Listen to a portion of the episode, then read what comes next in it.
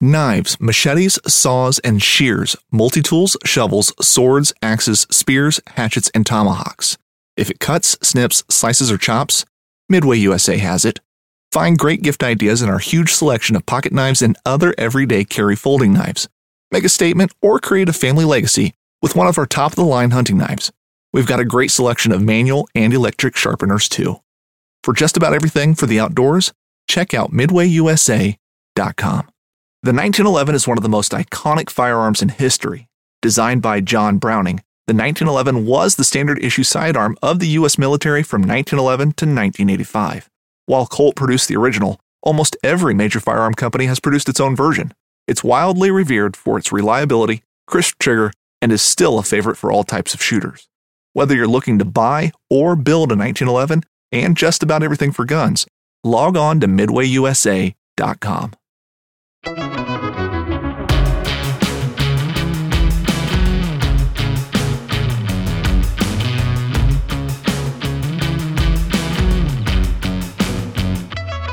What's going on, y'all? It's your host, Will, coming back for another episode of the HuntStand Podcast. On today's episode, bringing on a good friend and bona fide high country velvet muley public land DIY do-it-all over-the-counter man himself, Mr. Joe Kavanaugh. Now, Joe's a really good friend of mine. We've known each other for a few years now. We've worked in the industry together in other places. And so just getting Joe on here to pick his brain on how he does this every time he draws a tag. Now, recently, he's drawn a coveted tag to chase after bighorn sheep up in the mountains of Colorado with his bow. So that's going to be a really cool hunt to see. I can't wait to follow up and see how he does on that hunt this fall. But we get Joe on here so I can pick his brain and find out how he is successful every time he gets one of these muley tags. I mean, y'all, he is putting down some studs, some awesome muleys. Every time he gets his tag, he does it. I know there's lots of trials and tribulations behind it. And so I want to get Joe on here so y'all can learn from him and how he approaches going after these high country muleys. You know what? If you're like me, when I go to Colorado, I'm primarily going after elk, and I may or may not have a mule deer tag in my pocket. So that way, if I'm out in the elk woods and I just happen to see a really, really good mule deer buck that I want to shoot, I've got that opportunity. But Joe specifically just puts that mule deer tag in his pocket. And so I'm talking to all you guys and gals out there that are just like that, or you might even be chasing after elk and you want to know, hey, there's just no elk here. I'm going to switch it up, and we're going after some muleys. I've been seeing some mule deer. And so we're going to get Joe on here to talk about that, how he attacks these areas, what he does from e-scouting to being out in the woods and then glassing and just everything in between. And so I want to get Joe on here to talk about that. And again, y'all, we just want to thank all of y'all for your support of the HuntStand Podcast. We greatly appreciate it. If you haven't yet, make sure you're either following and subscribe to the podcast. Make sure you rate, review, really helps us out. And if you got anything you want us to talk about, if there's a topic out there that you think we should be covering, or you got questions for us, hit me up, send me an email to podcast@huntstand.com. That way I know your voice is heard. So I'm going to quit rambling. I'm going to get into it with Joe, pick his brain. We appreciate y'all for tuning in, and we hope you enjoy. All right, everybody, we're back to another Hunt Stand podcast, and today we got Mr. Joe Kavanaugh. Joe, I really appreciate you hopping on the podcast with us today to talk about some high country mule deer. I appreciate you having me. Absolutely, brother. I know we've got a little bit of a pass together, and you know, gotten to shoot some bows together and do some cool stuff together. And so, man, one of the things I like to do, because the audience doesn't know you like I do. I mean, I know all your little secrets. So I want you to give everybody kind of the 30-foot tree stand view of who Joe is, you know, where you're from, what you're doing, and let's, you know, talk about your passion for hunting. All right, cool. Yeah, I was born and raised in central Minnesota, and that's where I really kicked off the passion for archery hunting. You're 12 years old is when the legal age, right? Or when I was 12, that was a legal age to hunt archery. So, just hunting with my dad from a tree stand, whitetails.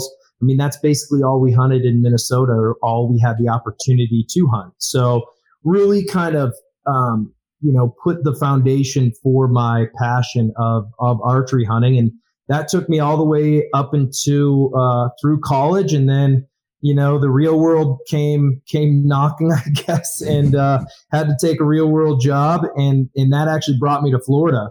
And I lived in Florida until I was 29 or 30 years old, and worked for the same company, and then ultimately had the opportunity to move out to Colorado. And, you know, even when I was growing up, I was watching the Outdoor Channel and everything, and I would see, you know, not very many shows had high country mule deer, but some did. And I always was intrigued by that. So when I moved out here, that was, you know, really my main focus when I was going to come out here. And so, you know, now I live in Denver, been out here 5 or going on 6 years, going on 7.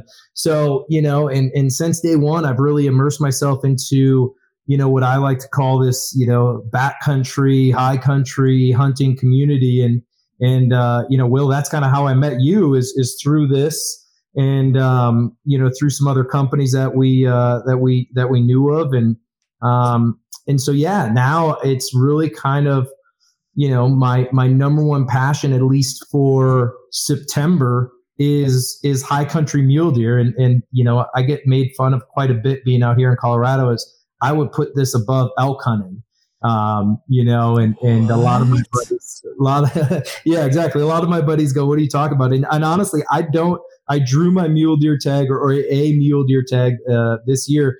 I don't know if I'll buy an elk tag for archery. So we'll see. I mean, I like to kind of go all in on, trying to find the biggest buck in the unit and trying to put a game plan together to kill that buck. You know, obviously it's easy to put things on paper and make a plan. And then once the season rolls around, things change. But, I would rather have more preparation done early than not. So yeah, that's a high 10,000-foot view or tree stand view of my career and where I am now. And but yeah, I like it, brother. I like it. So I know you and I have talked behind the scenes on this, but why don't you tell everybody kind of that coveted tag that you have drawn this year? Yeah, so this year is going to be a little bit different because I did draw a bighorn Rocky Mountain sheep tag in Colorado. And so normally, you know, Will and I were talking about this podcast, I go into how many weekends I'll be scouting and this and that. Well, when you draw a tag like this, which is, you know, basically a once in a lifetime tag. I mean, I'm fairly young, but you know, there could be an outside chance that I draw it again, you know, years and years down the road. But at that point where I drew this tag, I don't know if I'll physically able to do it. But yeah, I found out about that about a month ago. And so fortunately, it's an area where I had one of my good buddies draw it 2 years ago, Fred Bohm, which you know, you know, and I spent a ton of time with him 2 years ago. And unfortunately he didn't kill anything, but I learned that unit probably better than most people. I think I was up there like 32 or 33 days between scouting and hunting. And then just crazy enough, last year, our buddy who, you know, Braden Forsythe, he killed a giant in there, a giant to me, with his bow. And, I was with him on that hunt. I mean, it was awesome. I mean, but yeah, so over the last 2 years, I've spent quite a few nights and, scouting trips, hunting trips with guys up in this unit. So, you know, I don't want to, you know, be overconfident. Obviously this area can humble you really quick just because of how, you know, extreme and how hard the hunting is. But yeah, that is going to be all of August. It starts August 1. And you know, I've already made arrangements that I'm probably not going to be coming down off the mountain anytime, you know, maybe just to refuel up and, you know, get a shower in me. But yeah, I'm going to be all in on that tag. And then obviously scouting, that's going to take up all of July, you know, all 3-day weekends and stuff. So, but yeah, that's going to cut into my scouting for mule deer. I'll tell you that, but you know, I wouldn't have it any other way, honestly. Man, I'm jealous. That's a heck of a tag to draw. So, but okay. Yeah. Let's get on the mule deer, man. I really want to pick your brain because you've killed some bruisers over the past few years. You've been with people who've killed some bruisers. And I think there's a lot of people that, we were just talking before the podcast, right? That, the majority of the people that go out west, a lot of people are non-resident. And so it's really hard to get boots on the ground scouting like you do. And so, of course, I want to talk how to scout like that. I want to talk e-scouting and just kind of dive into that high country mule deer, man. And so I guess the first place to start that I'd like to ask you is, how difficult is it to get, specifically to Colorado, how difficult is it to get one of those archery mule deer tags? Yeah, well, I'll start by saying, I'm probably your average Joe type hunter. I don't have years and years of experience like a Brian Barney or some of those guys that are just absolute killers. Yeah. And really, are the peak of mule deer hunting. But, for me, it was something where, I started to look at different areas that looked good or where I was seeing, mule deer. And I really focus in on the high country. There's a few different areas that you can hunt mule deer in Colorado. And a lot of people see the hunting shows out in eastern Colorado in the plains and like the flatlands out there. And unfortunately, those are, I would say, the majority of the big deer that are killed there on private land. I would say the vast majority. So, you would have to use an outfitter or know people that have land. And so, once you get up into the mountains, that's where a lot of the, the BLM land, the national forest, the wilderness areas are all available to the public. So, it's really the choice on what you want to do, but how hard these tags are going to be, it really depends on each unit. And we were talking before the podcast, how some of the units that I hunt, have the same draw stats as a resident versus non-resident, which is very unusual if you're thinking in the sense of like elk hunting, where a resident probably has, it might only take 5 points to draw a good unit, but it might take a non-resident 10 points. So, I would say narrowing down where you want to hunt, what you want to hunt, like the terrain you want to hunt in, is going to be number one. And then looking at those units that have that. And I've always focused in on, these high country above tree line units. And that's really where I've started. And that's where I've really, I guess, cut my teeth. And once you get into it, you're going to start kind of connecting the dots for where deer like to hang out, where they like to feed, where they like to bed. And then from there, it's kind of moving into the online e-scouting, if you will, and finding those basins or ridge lines or mountaintops that look like where you've seen deer. And I would say the majority of the time, if you've seen deer in one area and it looks good, there's a solid chance that there's going to be deer in the other area. Yeah. So, that's kind of where I start. But from a non-resident versus resident standpoint, it's really, there isn't too many units out here in Colorado that are, more than a few points, at least in the high country. If you have, 2 or 3 years of points, you're probably going to have a fairly good chance of drawing most of the units. There's obviously some outliers with that are just higher density deer or maybe just less tags. Okay. So I want to go and step into e-scouting. Let's talk to that guy that, let's say he drew his first mule deer tag. He's gone to Colorado and he's elk hunted once or twice, right? And he's been in a unit where he's actually run across mule deer and he pulls a tag there. So he pulls that tag and now it's e-scouting season. So what are the major key points or key features you're looking at when you're starting to e-scout for that unit? Yep. So, the fortunate thing about Colorado is, we'll kind of back up. A lot of people talk about, they need to have water, they need to have food, they need to have, places to bed.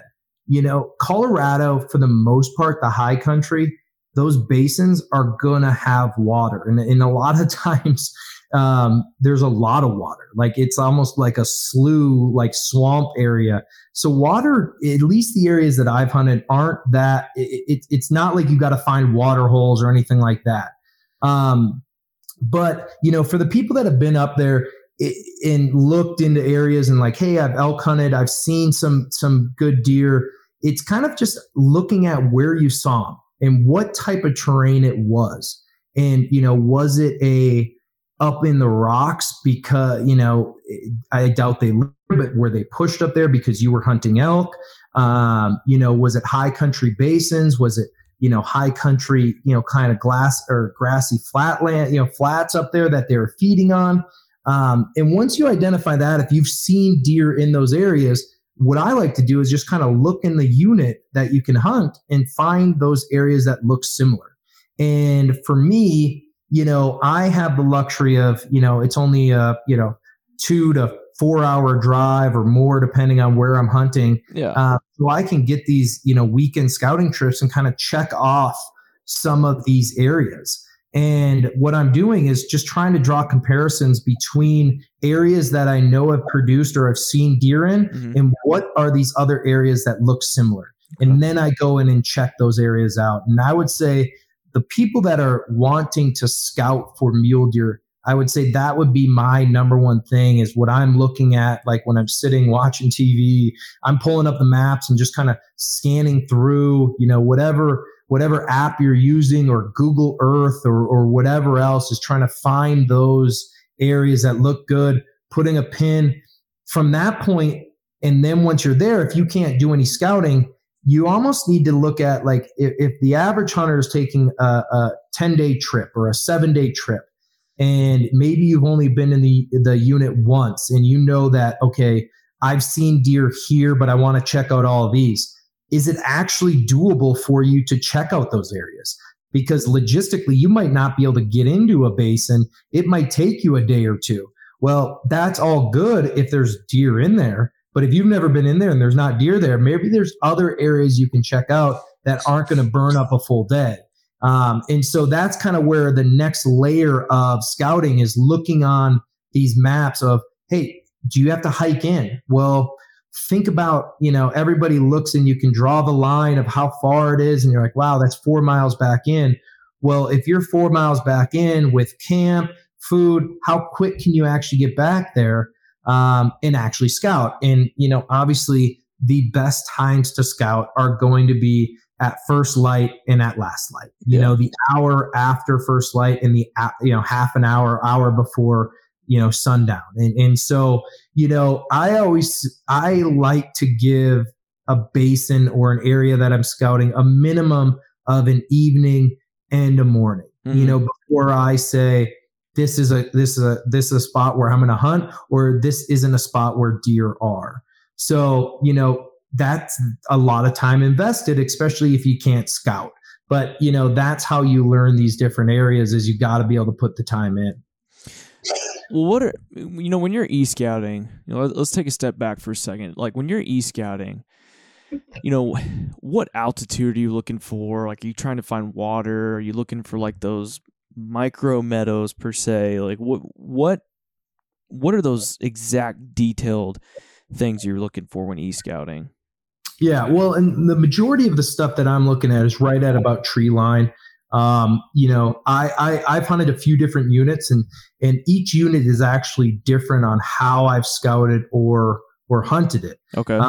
You know, one unit was, all I looked at was high country basins, probably up at 11,000, you know, 11,000 feet up to, you know, 12,500 feet. And the majority of the deer were in these basins and they were filled with willows. And these willows were anywhere from knee high to like 9 or 10 feet high. And literally there was like tunnels where the deer would cross from, you know, willow patch to willow patch. And that was an extremely hard way to hunt because a lot of these, you know, high country mule deer shows that you've seen or heard about is stalking in and shooting them from the bed. Well, that wasn't it. And it took me a year or two to figure that out. You know, and then I started to figure out, okay, these are the type of high country basins these deer live in. And then the other units I've looked at have been the deer simply bed up in the rock cliffs. I mean, very similar to like sheep, just not so high. And then they feed down into those little meadows that everyone's seen, you know, on the peaks where it's rock slide. And then all of a sudden you'll see this, you know, bright green face that might be, you know, the reason it's so green is there's still like a snow cornice up top and it's, you know, melting down and it's just lush green grass. Well, that's a little bit different and you got to be able to find those. And, you know, what's the crazy thing about e-scouting is you got to look at when those pictures were taken from satellite, because if they were taken in November, there might be snow on the ground or maybe everything's dead. So you seeing it, you don't even know if it's just dirt or if it's grass or so all that stuff kind of goes into play. And actually, I don't know if what I think Google or you can look at where the timestamp of that picture was taken. And you can go on different apps and some have different pictures and everything and different overlays. But, you know, it's just kind of figuring out what is in that unit that you're hunting and where do the deer live. And that's where it's, you know, like I was saying, they could live in the rocks and up in these cliff bands where they're really tucked in. And those are going to give you opportunity to stalk in and shoot them when they're in their bed. And then these other willow basins, I mean, the moment they're not on their feet, they disappear. And I mean, they disappear quick because these beds that they're in are truly their beds that they've bedded in all summer. You know, probably once they got up there, you know, in late spring and that now they're staying there until, I mean, some might stay in there until mid-September. So, you know, and that's also like one of the things that you hear a lot of people say is, I want to be such a good hunter and be able to hunt all these different areas and be successful. That's awesome. I would rather myself personally would like to get to know a few different units and know them enough to be like, if I drew a tag in there and I don't have the time to scout, I'm still going to be able to be successful or at least know where to start. And that's where I would say these people that maybe they can come every other year, I would say pick a unit. And if you see deer and have a fun hunt, stay in that unit and just try to learn it a little bit better. And you know, that just goes right back into whitetail hunting. You know, you hunt a piece of property or a piece of ground, you're going to start to see how deer movement is, and you're going to pick up on that. But if you've only hunted it a week, a year, you're not going to learn that, you know, and that's, you know, whitetail 101. You know, going back to the monthly imagery that you're talking about, HuntStand, we actually have that option where you can go back and look kind of month to month. Oh, that's awesome. Perfect.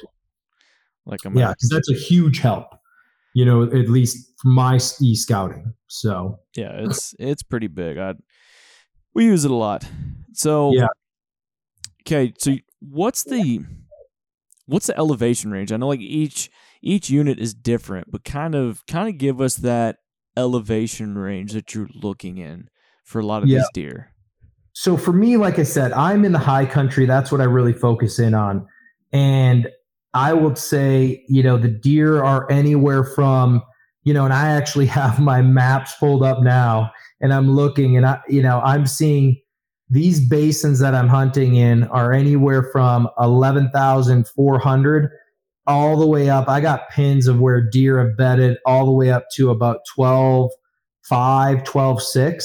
Okay. And it's everywhere in between now. But I'll tell you, a few years back, I also hunted a unit that they were down in the sage flats, and really? I mean it was hotter than crap. I mean, it was like 100 degrees, or it felt like 100 degrees. And they were just bedding in these little aspen groves. I mean, so similar to like how elk would be, you know? And so it's just going to depend on what type of hunt you want.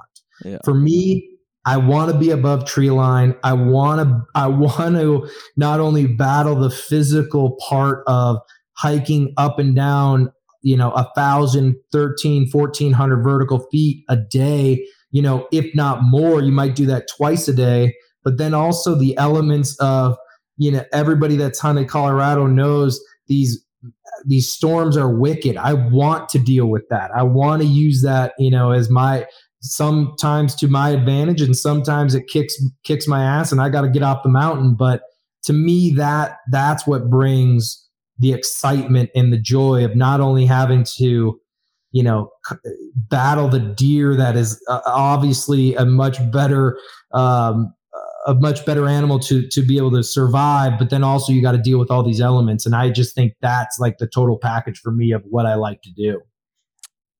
I like that. But, you like to brave the storm.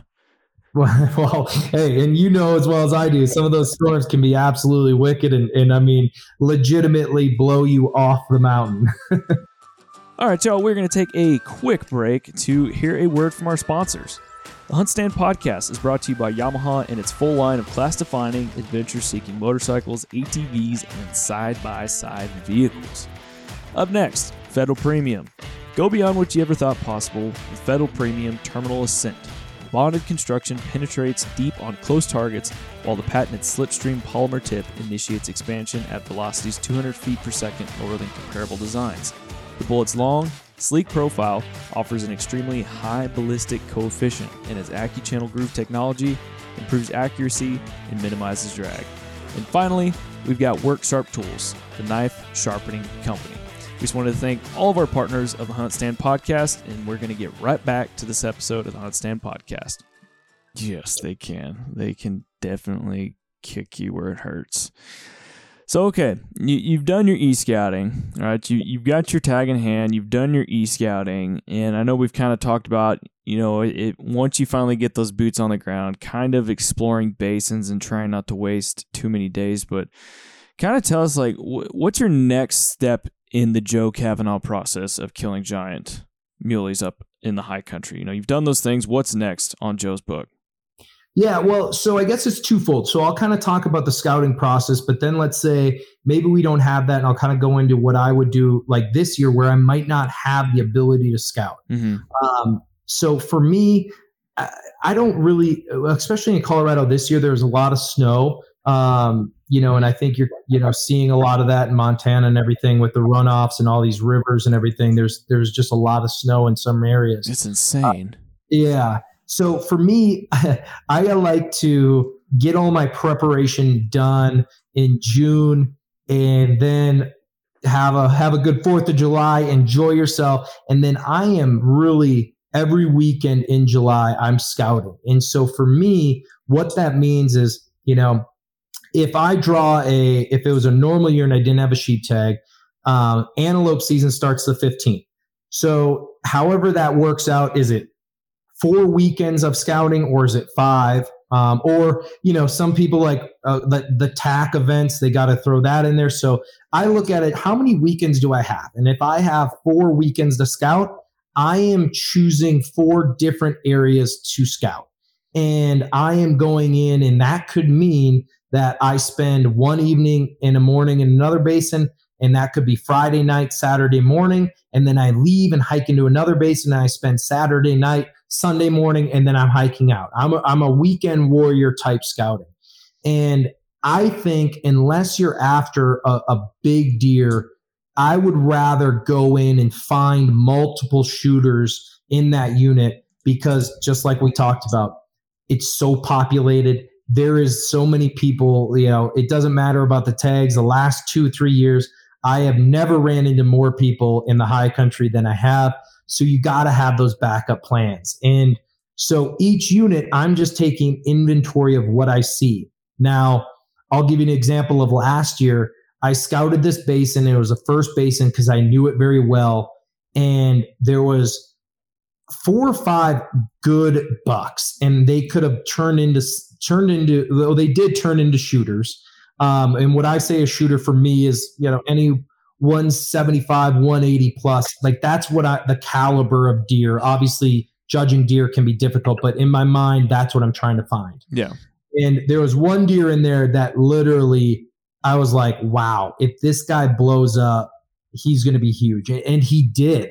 But I also, this wasn't because I scouted it early. I never saw his progression from the first week of July all the way up to September 2nd, and he had grown a ton.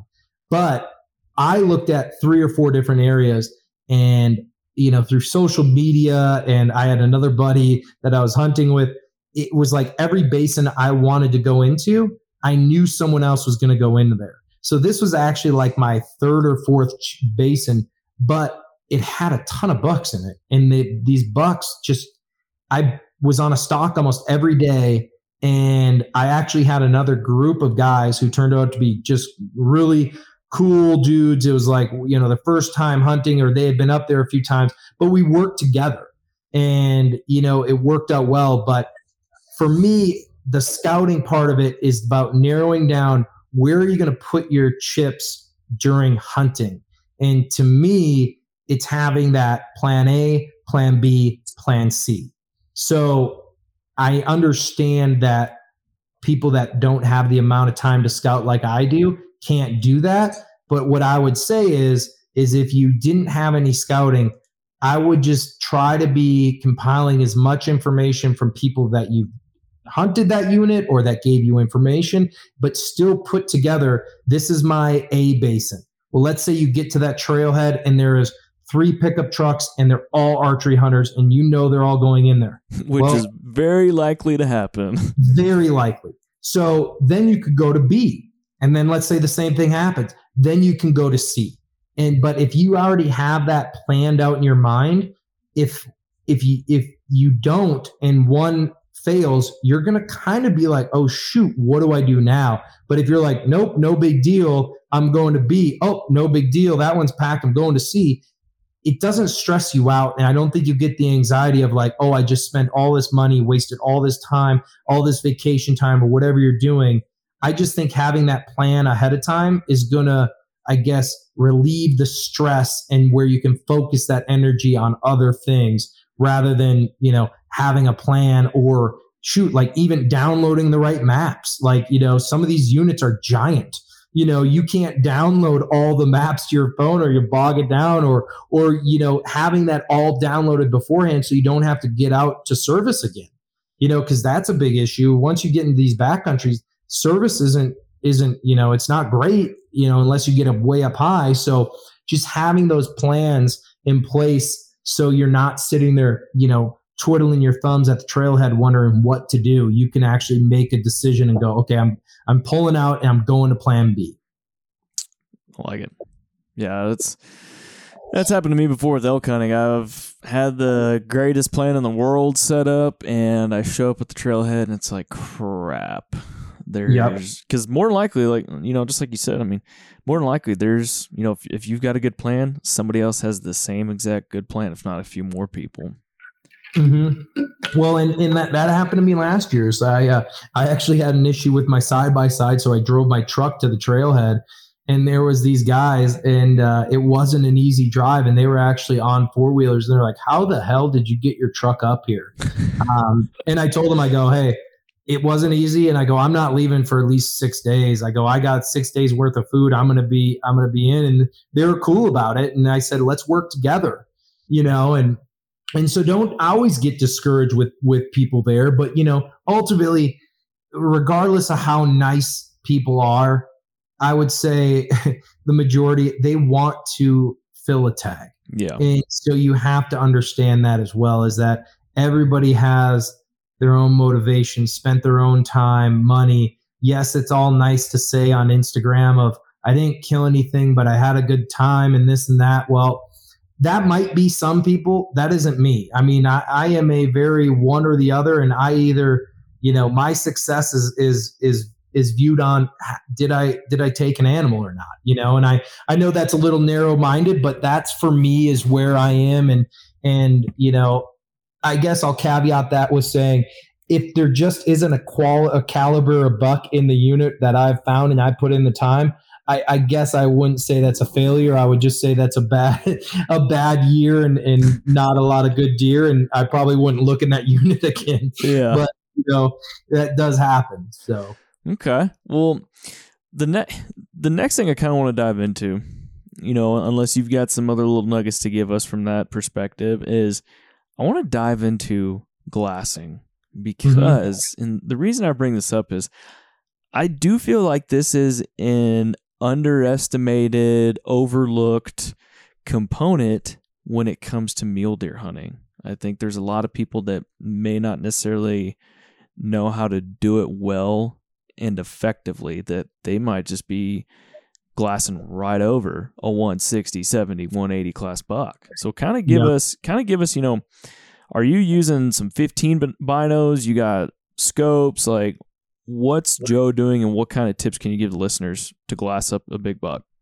Yeah. Well, I would say the first tip is, and I'm going to take this from Brian Barney, is finding that master vantage point. He loves the term master vantage point. I think it's, I love using it, and I laugh every time I say it, but it's like finding that master vantage point to be able to, you know, the basin that you're in, so you can see as much of that basin as possible, or, mm-hmm. or the area that you're wanting to hunt. I can't stress that enough of, you know, even moving 100 yards or up or down, you know, it just changes angles, and it's going to depend on, you know, are you trying to pick up these deer when they're feeding, or are you going to try to pick them up when they are in their beds? And that's going to depend on the terrain that you're in. And in the, you know, if they are bedded up in the rocks, it's going to be like trying to, you know, you are just focusing in and looking for that antler turn or the ear twitch, you know, or are they feeding? And you're just scanning and trying to find when they pop out through the willows, or maybe the sparse trees, you know, the pines that are, you know, there's just a few pines around. But for me, number one is finding those master vantage points so you can see as much of that basin as possible. Yeah. And, you know, once you find that, I have 12 by 42s that I use that are just on my chest rig. My trust harness. And I would say until I spot deer, that's where I am just on those. And I will use those on a tripod, but then I'll also freehand them, which, you know, I've got my, you know, my elbows on my knees, and I'm in a, you know, little crouch position. So it's not like I'm freehanding them per se, but, you know, and I am just scanning, and everybody does different. You know, some people do the grid search of, you know, they're kind of around. I kind of do a combination of that. I know where the deer should be, and so I'm focusing in on those areas first. Now, I can't stress this enough. You got to be there. Like, if you're at your master vantage point and you can already see the deer, you're there too late. You got to be there. It's almost like whitetail hunting. Like, I argue with my dad so much. He wants to get into the stand and sit there for 5 minutes and then be able to shoot. You know, I want to get there like 30 minutes or 45 minutes before, get all my stuff and gear checked out. And I'm sitting there just silent until you can shoot. Yeah. You know, and so I like to get there a little bit early if possible, you know, and then get everything set up. And now you're scanning even before you probably could shoot, but your bino should like get in enough light. So I like to do kind of those blanket scans. And then I don't pull out the spotter really until I see a deer, because even with 12s, I'm not looking, you know, there might be some areas where I'm at a mile, mm-hmm. but you should be able to pick out if that's a big deer, even with 12s, at least. Yeah, I can. For sure. You know, but then once you know, if they're a ways away, you pop up the spotter. And then that's when you're starting to look at what type of deer that is. And mule deer in the early season, they're bunched up. They're going to be in a herd. And so if you see one, there's more likely going to be a few around. They might be, you know, spread out, but it's very seldom ever see just one deer all by itself all the time. I just haven't seen many of that in Colorado. But, you know, for me, and then, you know, I got a 30 by 70, you know, 95 mil spotter. So, you know, I can really zoom in and, you know, pick out the bucks that are good. Do they have little kickers? You know, how deep are their forks? What's the way? And you really can start, you know, doing the math on what that deer is going to score. Especially once you've seen pictures or seen other deer that you've killed where you're like, well, mine was 180. This one's way bigger. This guy's got to be pushing, you know, 195 to 200. Well, okay, that's a shooter. That's something that I'm going to put my, all my eggs in one basket and try to kill, So that's where I do it. But I mean, it is, you'd be surprised that, and I don't know if it's moon phase or weather, these deer will move late into the day. And sometimes midday, but I would say you got to be on those master vantage points at the first light and last light. And I just saw something. It's like, or I read an article, I can't remember where I saw it, but like not worrying about hiking in the dark. Like I have so many of my friends that are like, well, nothing's here. Sun's going down. It's like, guys, that deer could be bedded. He could have just come out with like 10 minutes left. And that could be you staying in that basin to kill that deer or moving on to somewhere where you don't know, if there's deer around. And that's something where I would, it's saying, hey, put in the extra 30 minutes there. It's like, who cares if you get back late? You're up there to do something, and it's to put a deer on the ground, or at least to find what caliber of deer. The only time you're going to regret that is when you're driving back home in the truck going, man, I probably should have stayed that extra 30 minutes till dark to see if anything popped out. That's the golden hour, man. That's the magic time. That's when all the magic happens. You don't want to miss that. Yeah, exactly. Yeah, we did that. We did the same thing when I was mule deer hunting in Arizona in January. I mean, yeah, sure, we're not up, at 11,000, 12,000 feet, but we were putting in 2 miles before the sun came up, getting to a good glassing knob that we found through e-scouting and getting set up on that, so that as soon as it started getting to that gray light and starting to get light, then all of a sudden there's deer all around us. So yeah. Can't miss that magical hour. So We've kind of covered scouting. We've covered glassing. Now I want to talk about the stock that I feel like this is.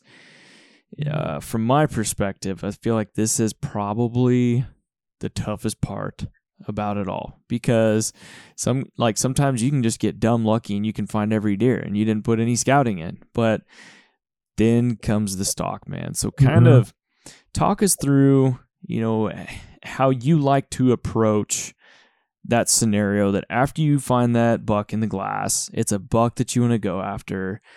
Talk us through your process. Yeah. Well, number one, obviously the wind, right? That is the most important, and then I would say noise, number two. Yeah. Where elk hunting, you can get away with noise. You can't, no hunting, you're going to get away with smell.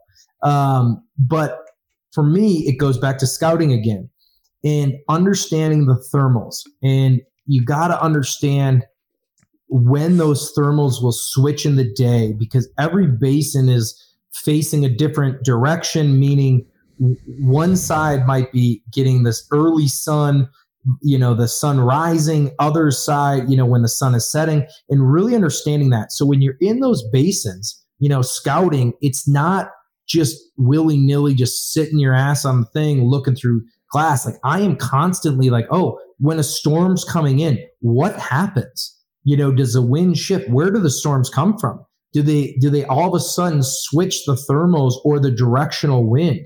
And in Colorado, and I think this is probably everywhere, the directional wind is very difficult to predict. Yes. It's really, and that from elk hunting, and so does everybody else.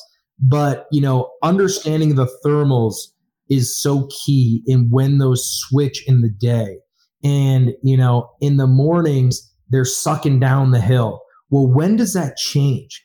I've been in basins where the thermals didn't change until like 11 o'clock. And it was like within the 5-10 minutes every morning of the same time. I've also been in basins where those thermals change at like 8. And you better get your ass down there before they change and try to get up under that deer. Otherwise, you're going to blow them out. So mine is always, and what I also am doing, even on the stock, I am constantly checking the wind, looking at where the sun is, looking at what the, clouds are doing. Is a storm rolling in? What happens? So when like, even if you don't go in to like on a stock to kill, like you just maybe want to cut the distance and maybe just get lucky that he walks into you, but always learning what those wind patterns are going to do, because they're called a pattern for a reason. That, you know, given a storm or something different in the weather, the wind is probably going to be fairly consistent, at least in the early season, you know, when it's, you know, blue skies and sunny and a consistent wind, those are going to be the same. So, you know, and then once you get that down and you know that you can get in, I have two thought processes on stalking mule deer. And this is just my opinion. And it depends on where I am.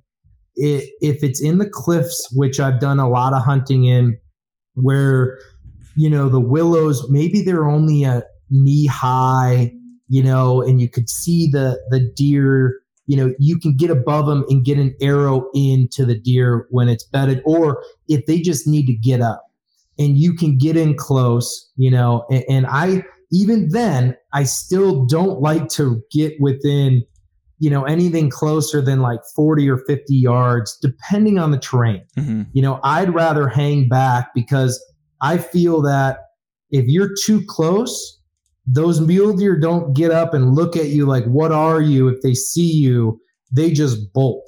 You know, if you're at that 50, 60, 70 yard mark, they kind of look and go, what are you? It might give you that extra bit of time, you know, to get a shot off. But that's in the cliffs, you know, where you're actually going in and you're, you know, you're taking your boots off. It's a boots off situation, and you're putting on the extra layer of socks or your spotting shoes or stocking shoes, I guess, and going in to try to kill that deer either in its bed or when they get up to shift, right? And I've done a lot of those stocks and failed a lot of those stocks. Yeah. But the other part is where if they're in the willows, you know, it's very hard to get in tight to them because the willows are so tall. It doesn't matter if they stand up, their vitals are still going to be covered. And even if you're at a distance, your arrow angle isn't going to be able to arc over those willows unless they're like in a little bit of a meadow area. So on those, like, I've recently done where I kind of hang out and I know where they are. And if the wind is good, like that, the big buck that I killed 2 years ago, 2 years ago, I sat on him for like 8 hours, and I got to a spot. I was about 300 yards away, and I knew the wind was bulletproof. It was perfect. It was a directional wind. And I knew even when the sun was going to go down, it was going to run down the mountain, and he was basically parallel, and he actually walked into the wind up the mountain. And I basically had a lane that I could basically parallel him and angling closer. And I basically cut him off, but I don't think I would have been able to get down there if I was at my vantage point, which would have been like a half mile away. He would have been too far up the basin by the time I got there. And so I think sitting on them where you know you're not going to get winded is going to be key. And then have a approach where you're going to be concealed to cut him off as they're feeding. And, you know, that's also going to depend on how many other bucks he's with and how high the willows are. So you got to take in consideration how that looks, you know, or what you've seen, either what you've been in that basin or online, for what opportunities you can get there. And last year I was on a, you know, I missed a 200 in. I would say it was going to be like 200 to 210. And I missed him 3 times, but every day I got onto him, and I did the exact same thing. I sat in this spot, and I knew the thermals and everything were exactly the same. The directional wind did not change, and he would get up and start moving. And then I would literally just kind of belly crawl or crab crawl through these willows. And I would just work in and, you know, I was on him. I think I got on him 6 different times, and I only got drawn back on him twice out of those. And it was because he just fed the other way, and I didn't push it. And I literally, the moment he had committed to going the other way and I did not have a play, I backed out and I had to hike up straight up the mountain, but I knew that that would keep me safe from having him win me. And then I, you know, in my mind, I lived to fight another day. And then the next day he would be in a similar area and I got on him again, you know? And so that's another thing is if the stock, you know, if the odds aren't in your favor, you don't think it's a viable stock, don't push it.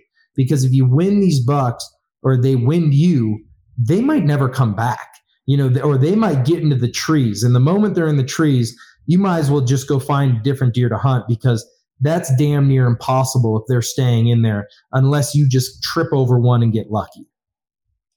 Damn. Yeah, that's it's basically kind of like the moral, if you will, is you got to be smart and remain persistent and not give up. Right. Well, and you know, persistence is key as well, you know, and also staying patient. But also being in this, in the physical shape to do it. And all the guys that I met out last year, you know, it was a bitch to get up and down this basin, to where we were dropping into this basin. And, you know, these guys are flatlanders from Nebraska and they were just great guys. But I told them, I'm like, hey, this is going to be a lot. And I go, I want to, you know, this isn't just dropping down in there. And like, I go, we might get lucky and kill something, but I go, you got to be able to do this every day. And I go, potentially you might go on a stock in the morning, doesn't work out. You jump back up to your glassing knob and didn't do the same thing. So you got to be confident that you can, you know, gain and loss, you know, 4,000, 5,000 elevation feet. And not a lot of people can do that. And that's where the persistence comes off. But then also it's being smart with your stocks. You know, if you don't think that that's an area that you can get to, don't do it. Just wait until the next day if you have the time, you know? Yeah, man. But then it also goes into the other thing of like, if you're sharing the basin with a few other hunters, you know, they might not think, they might just go out there and blow it out. So you also want to be conscious of that if you even have a glimmer of hope, take it and try to make something happen out of it, because those other guys might not care and they just might blow them out anyways. So, man, and you know, I'm glad you brought up the whole aspect of being in shape, because that's another piece that I wanted to touch on. I mean, you have to take altitude in consideration. Like, you're not like, this hunt is not for the weak hearted. I mean, you're going up to high elevations. You don't know how your body's going to react. This isn't the kind of camp where you're going to be sitting there drinking beer and whiskey all night and then getting up and going and sitting in a deer stand. You know, it's a physically demanding hunt. And yep. I mean, I follow you on Instagram right now and I don't know what the heck you're doing, but like, it looks like you're sweating your ass off every day. Yeah, no, my, well, and that's a part of it. My girlfriend owns a studio and it has what is called a Versa Climber. And if you haven't ever looked it up, I mean, it is the best cardio, I've ever done. But you know, even though I'm in Denver and I'm at a mile high and everything else, it still doesn't get you prepared for what you're going to be doing, you know, every day in the mountains. And, you know, for me, like tomorrow morning, I'm going up with the Kifaru crew and we're hiking Red Rocks. And, you know, I think my pack with the weight and everything is about 58 pounds. And so, you know, that's a big thing that people need to consider. And it's not so much the weight. I would say it's just the feeling of weight on your hips and on your shoulders. Yes. You know, and you've done, and you have a great, I think you have a Kifaru pack. You know, 44 mag. There you go. And it's like, you fill that thing up and yeah, walking around it, but you keep it on your back for 2-3 hours. There's muscles that you got to build up to get there, you know? And I've had a lot of people with, you know, even Kifaru packs or other packs, they hate the way their hips and their shoulders and their everything just doesn't fit right. So training with that is going to be key. Now, obviously, as you know, you're in Texas, people out, you know, wherever in the flatlands, the Easterners, you know, getting as much cardio as you can and honestly being healthy you know, understanding the water intake. Now, I'm saying being healthy. I enjoy the burgers, the wings, and the beers, just like all the other dudes out there.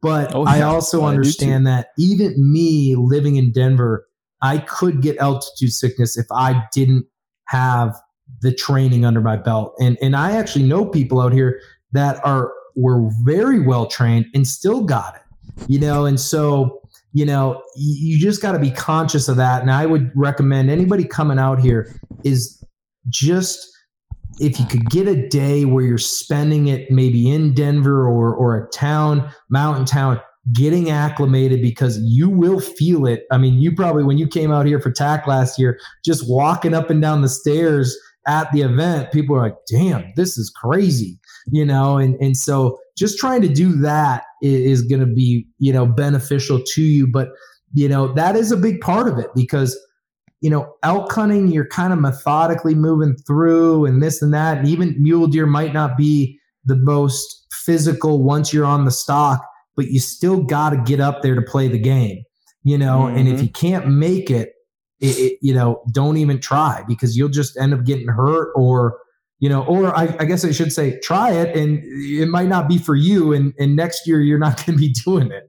So, you know, but yeah, that's going to be key, is that you just gotta make sure that you're in some physical condition. Yeah, for sure. I mean, these are all kind of things that you and I talked about a little bit beforehand on the podcast, is, you know, the rise in popularity of Western hunting on YouTube has been absolutely insane up through like 2020, 2021. And I feel like we're starting to see kind of a dip, if you will, because so many people saw this, and it's aspirational. You know, it's that romanticized hunting. Like, everybody wants to do it. They've seen it since they were a kid. And so they finally went and did it, and they didn't take some of these things into consideration. They just thought, oh, I just need to go out and get in the woods, and I'm going to get lucky. And it's like, okay, yeah, that might be the case. You might be that lucky guy or girl, but the majority of them, I don't think, take all these things into consideration. And if you don't, I feel that, you know, it could potentially sway you away from going out west again, wouldn't you say? Yeah. I mean, like you said, I think we touched on a little bit, you know, before we started the podcast. In the last few years, I've ran into more hunters than I ever have. Mm-hmm. Now, I have also been very fortunate. I've killed some great animals when there was a lot of hunting pressure. But I would say the vast majority of these people seem frustrated with it. And I think, you know, we talked about it. Have we reached the pinnacle, especially with just the prices of everything going up? You know, it's not a cheap hunt by no means. But I think it's going to also, you know, the people that are persistent and can put in the time, they're going to see the value. But I also think that, like, Colorado specifically is going to make a change where it's going to start to limit some of the number of hunter and tag allocations to make it more of a quality hunt, because I feel bad for some of these folks. Like, I think I mentioned, like, I've ran into Oklahoma, Pennsylvania, Wisconsin, and all they're saying is, we don't see any animals and all we're seeing is people. And that is something that can be tough. And also a tough pill to swallow when you've put in $700 on a tag and another $1,000 to get out here and a couple $1,000 to get the right gear. But, you know, I don't know. I think we'll see this year. It'll be interesting to see how fuel prices and just costs of everything are changing. Are there going to be less people coming out? You know, I don't know. I guess we'll see that in a few months here, you know, as elk season and deer season kick off. But you got to think it's going to affect the people, because, you know, like, I have a Montana elk and deer tag this year as well. Add that, you know, to my list of things I got to hunt. But I was going to go up in early, you know, for a week in mid-September, and then go up at the end of September, October, because the tag goes through the 15th. Yeah. And now I'm like, man, I'm going to be spending more on fuel just to get there and back. I might as well just stay at a hotel, like, go hunt for 4 or 5, 6 days, regroup in a hotel, do some work, and then go back out there versus driving all the way back, you know, whatever, 16 hours, whatever it is. So even for me, it's changing my game plans, you know, and strategy and hunting. So I know it's going to be affecting people. It's kind of a bittersweet thing because, and I'm going to refer to what Colorado has already started to do, because a lot of the southern southwest units of Colorado used to be primarily over the counter. And was it 2 years ago, they changed all that into draw tags. Yep. And so I think that's a good thing that they did that, because while I say it's a good thing, at the same time, there's a piece in the back of my mind. It's like, dang, now I can't go to that unit that I had that is over the counter. I have to put in for the draw. But like you're saying, it's going to help cool things off to where it's going to be a better hunting experience. And so, yeah. And I think you're right. And I think more of the state's going to do that. I think it's going to be a combination of those type of you know, they're just being able to limit the number of tags, where when it was OTC, they truly had no way other than the survey at the end of the season of where did you hunt? What did you see? Where now in that area, they at least have a limit of tags, whether they sell them all or not. They're going to understand how many hunters are down there and at least the harvest of there. Now, I hope that they kind of change up the tag allocations, you know, for resident, non-resident, and to be a little bit more in line with other states around us, Utah,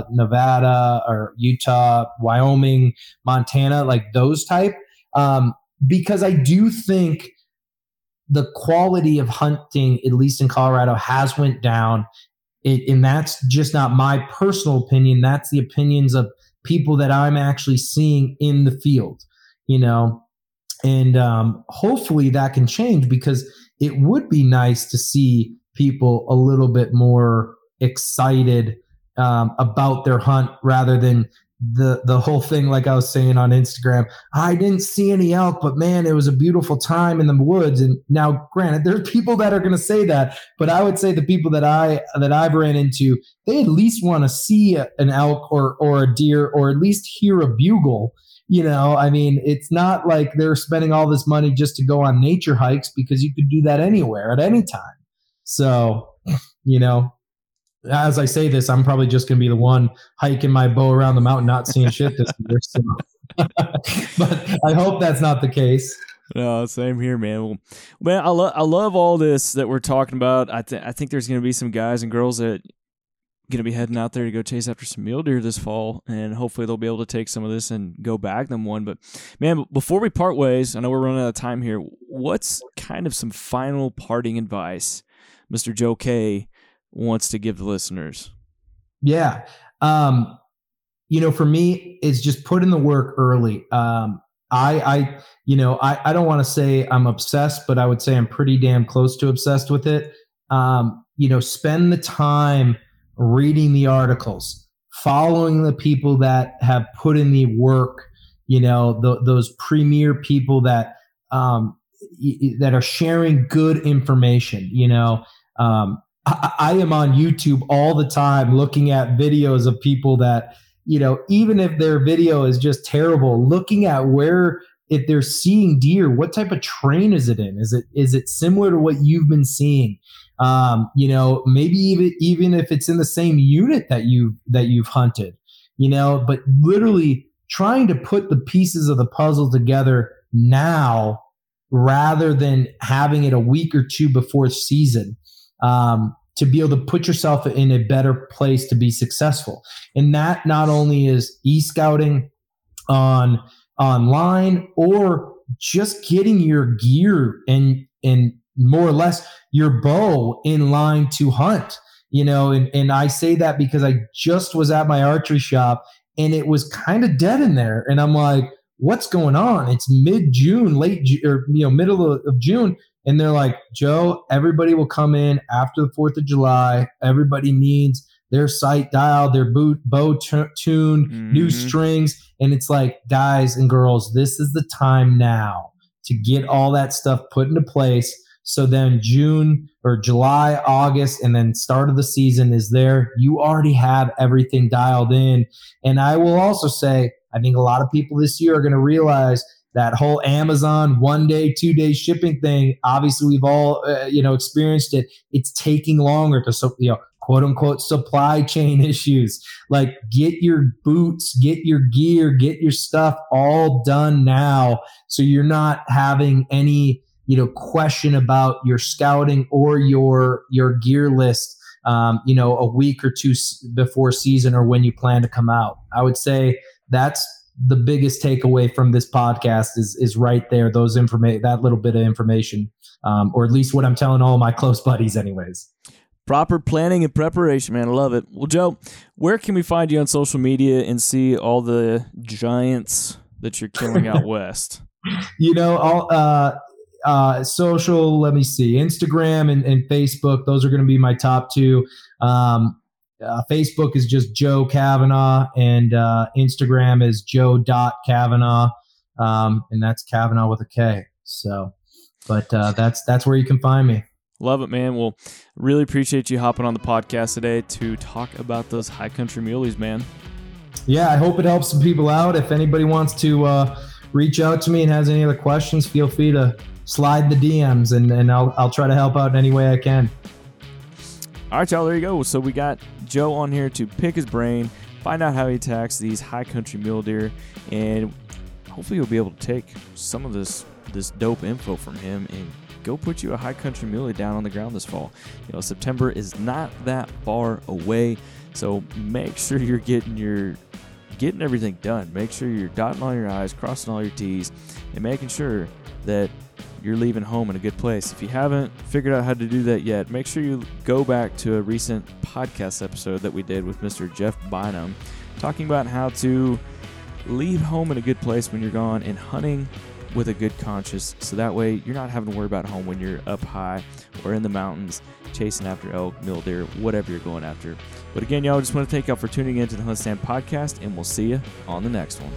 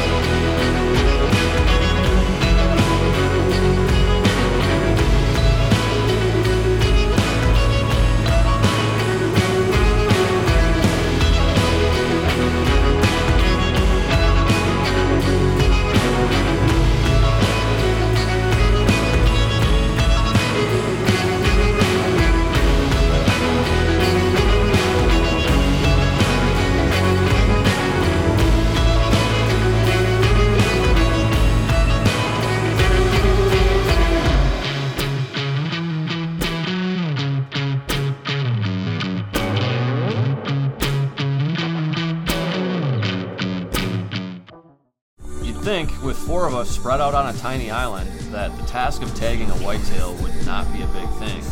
But, as I've learned, no matter where I've been, whitetails can be damn tricky. Pursuing wild game in wild places. Tune in to Hunt Stand Presents Saturdays at 8:30 p.m. Eastern. Waypoint TV, the destination for outdoor entertainment. Don't miss Thursdays with Saltwater Experience, brought to you by Golden Boat Lifts, every Thursday night from 7 to 10 p.m. Eastern on Waypoint TV, the destination for outdoor entertainment.